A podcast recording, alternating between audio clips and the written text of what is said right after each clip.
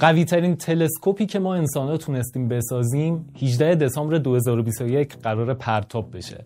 می‌خواد بشه چشم جدید ما برای دیدن عجایب این دنیا. تو این ویدیو که خیلی از شما پیشنهاد داده بودید زیر بم این تلسکوپ رو در میاریم ببینیم که چطور ساخته شده چه ویژگیهایی داره چه امکاناتی داره. چرا ادعا میشه که قرار دانش ما از جهان هستی رو متحول کنه؟ همون کاری که تلسکوپ هابل کرد. پس تا آخر این ویدیو با من باشید.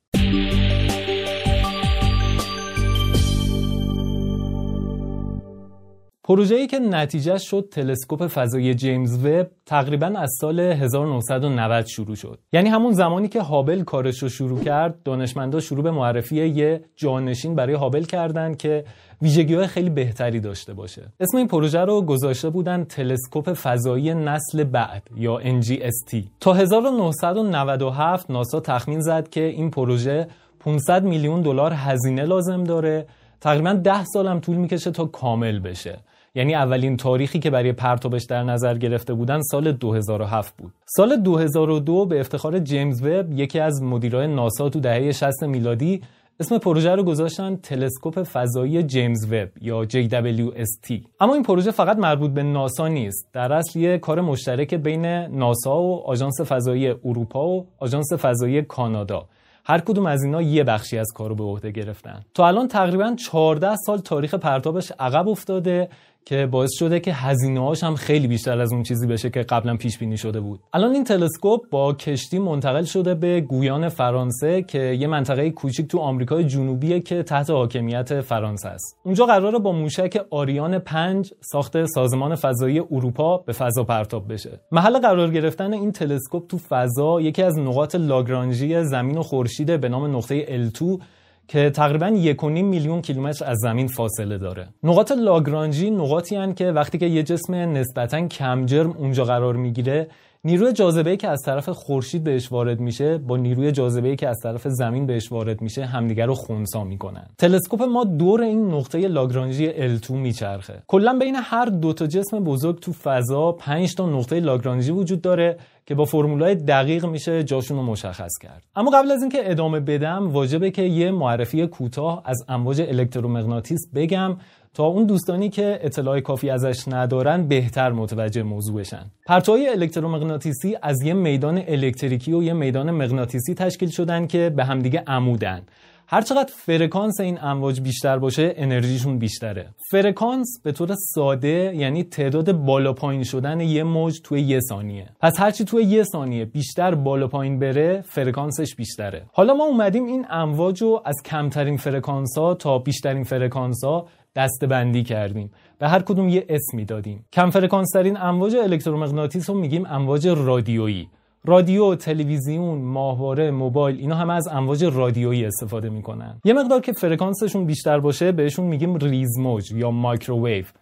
بعدش امواج فروسرخن بعد از فروسرخ همون نور مرئی وجود داره که چشمای ما می‌تونه ببینه پس تمام نورایی که چشم ما می‌بینه در اصل یه بخش خیلی کوچیکی از این امواج الکترومغناطیسه بعد از نور مرئی امواج فرابنفشه بعد از فرابنفش هم پرتوهای ایکس و پرتوهای گاماست که پر انرژی ترین امواج الکترومغناطیسن. اون بخش نور مرئی باز خودش تقسیم میشه به رنگای مختلف. کم فرکانس ترین نور نور قرمز پر فرکانس ترین نورم نور بنفشه. برای همین به امواجی که قبل از نور مرئی هستن میگن فروسرخ یا مادون قرمز یعنی پایین تر از قرمز. یا به امواجی که بعد از نور مرئی هستن میگن فرابنفش یعنی بالاتر از بنفش. ترکیب همه این رنگا با هم میشه نور سفید. خب پس ما امواج الکترومغناطیس رو بر اساس فرکانسشون دسته کردیم.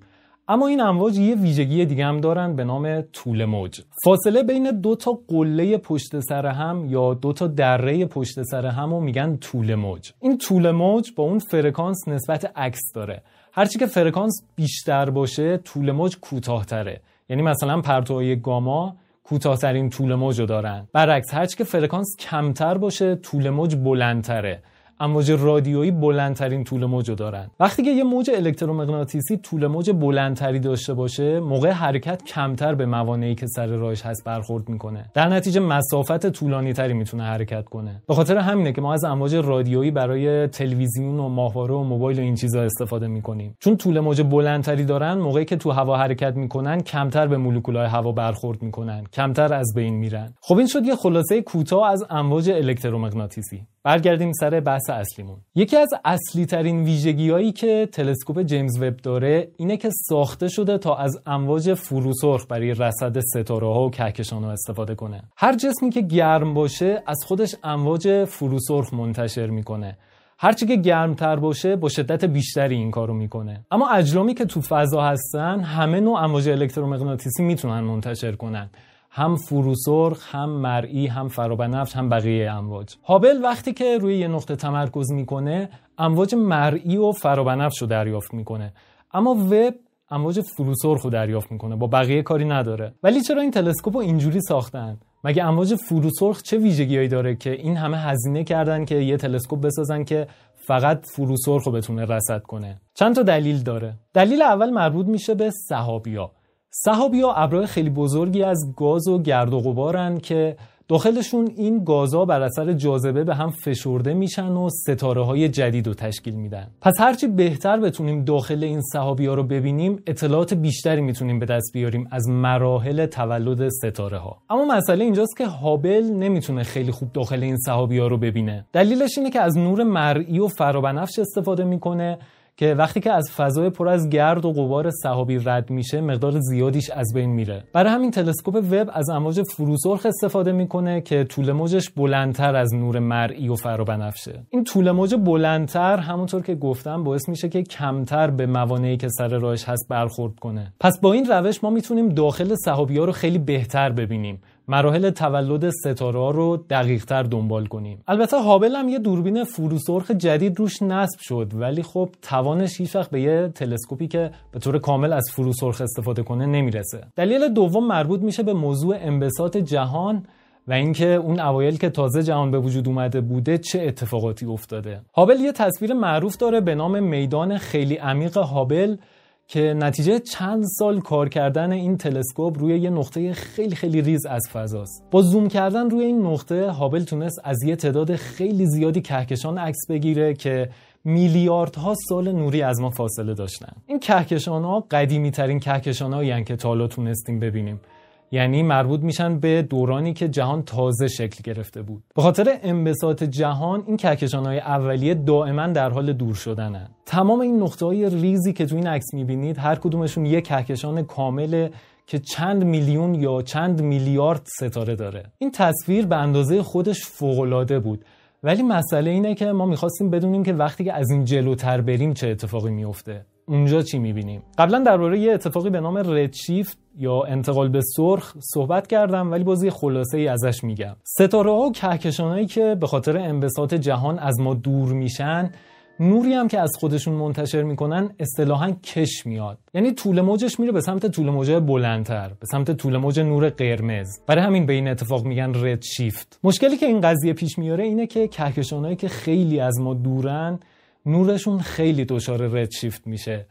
انقدر طول موجش بلند میشه که دیگه وارد محدوده امواج فروسرخ میشه. دیگه با هابل نمی‌تونیم ببینیمشون. خارج از توانایی هابله. اینجاست که تلسکوپ جیمز وب به کمک ما میاد. حالا که ما ابزاری داریم که می‌تونه امواج فروسرخ رو با یه دقت خیلی بالایی رصد کنه می‌تونیم خیلی بیشتر پیش بریم و از اولین ستاره ها و کهکشان هایی که بعد از بیگ بنگ تشکیل شدن عکس برداری کنیم. می‌تونیم مراحل تشکیل کهکشان ها و تولد ستاره ها رو بهتر ببینیم. دلیل سومی که تلسکوپ وب از امواج فروسرخ استفاده می‌کنه مربوط میشه به سیاره هایی که دور ستاره های دیگه میچرخن. ما برای اینکه بفهمیم روی سطح این سیاره ها چه موادی وجود داره از یه روشی استفاده می‌کنیم به نام طیف سنجی جذبی. یعنی نوری که از این سیاره دریافت می‌کنیم و تجزیه تحلیل می‌کنیم تا بفهمیم چه مولکولایی رو سطحشون وجود داره. امواج فروسرخ نسبت به نور مرئی و فرابنفش بهتر می‌تونه این کار رو انجام بده. پس با وجود تلسکوپ وب شناخت ما از سیارهای خارج از منظومه شمسی هم خیلی بیشتر میشه. یعنی از نظر جستجوی زندگی فرازمینی هم اهمیت زیادی داره.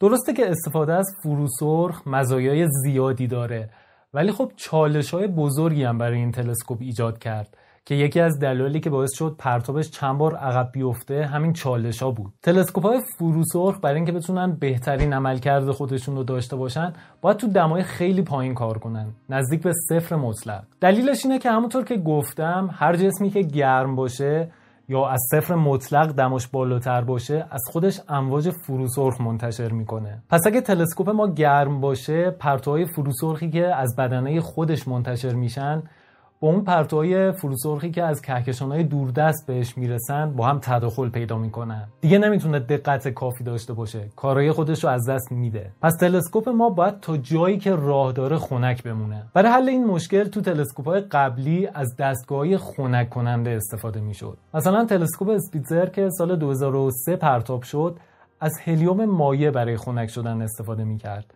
یا مثلا تلسکوپ وایز که سال 2009 پرتاب شد از دستگاه خنک کننده استفاده می‌کرد. اما مشکلی که این روش داره اینه که سیستم خنک کنندهشون بعد از چند سال از کار میفته در نتیجه دماشون بالاتر میره. دیگه نمی‌تونن با یه دقت خوبی امواج فروسرخ رو رصد کنن. از طرفی هم فاصله هاشون با زمین خیلی زیاده. نمیشه مثل هابل تعمیرشون کرد. هابل اصلا از اول طوری ساخته شده که قابل تعمیر و ارتقا باشه. ولی تلسکوپ وب 1.5 میلیون کیلومتر از زمین فاصله داره. یعنی تقریبا 2700 برابر از هابل دورتره. نمی‌تونیم کسی رو بفرستیم اونجا که تعمیرش کنه. راه حلی که به ذهن دانشمندا رسیده اینه که این تلسکوپ رو طوری طراحی کردن که خودش خودش رو خنک نگه میداره. برای این کار از یه سپر خورشیدی استفاده شده که هم جلوی نور خورشید رو می‌گیره هم اون نوری که از زمین و ماه منتشر میشه. این سپر از 5 تا لایه تشکیل شده.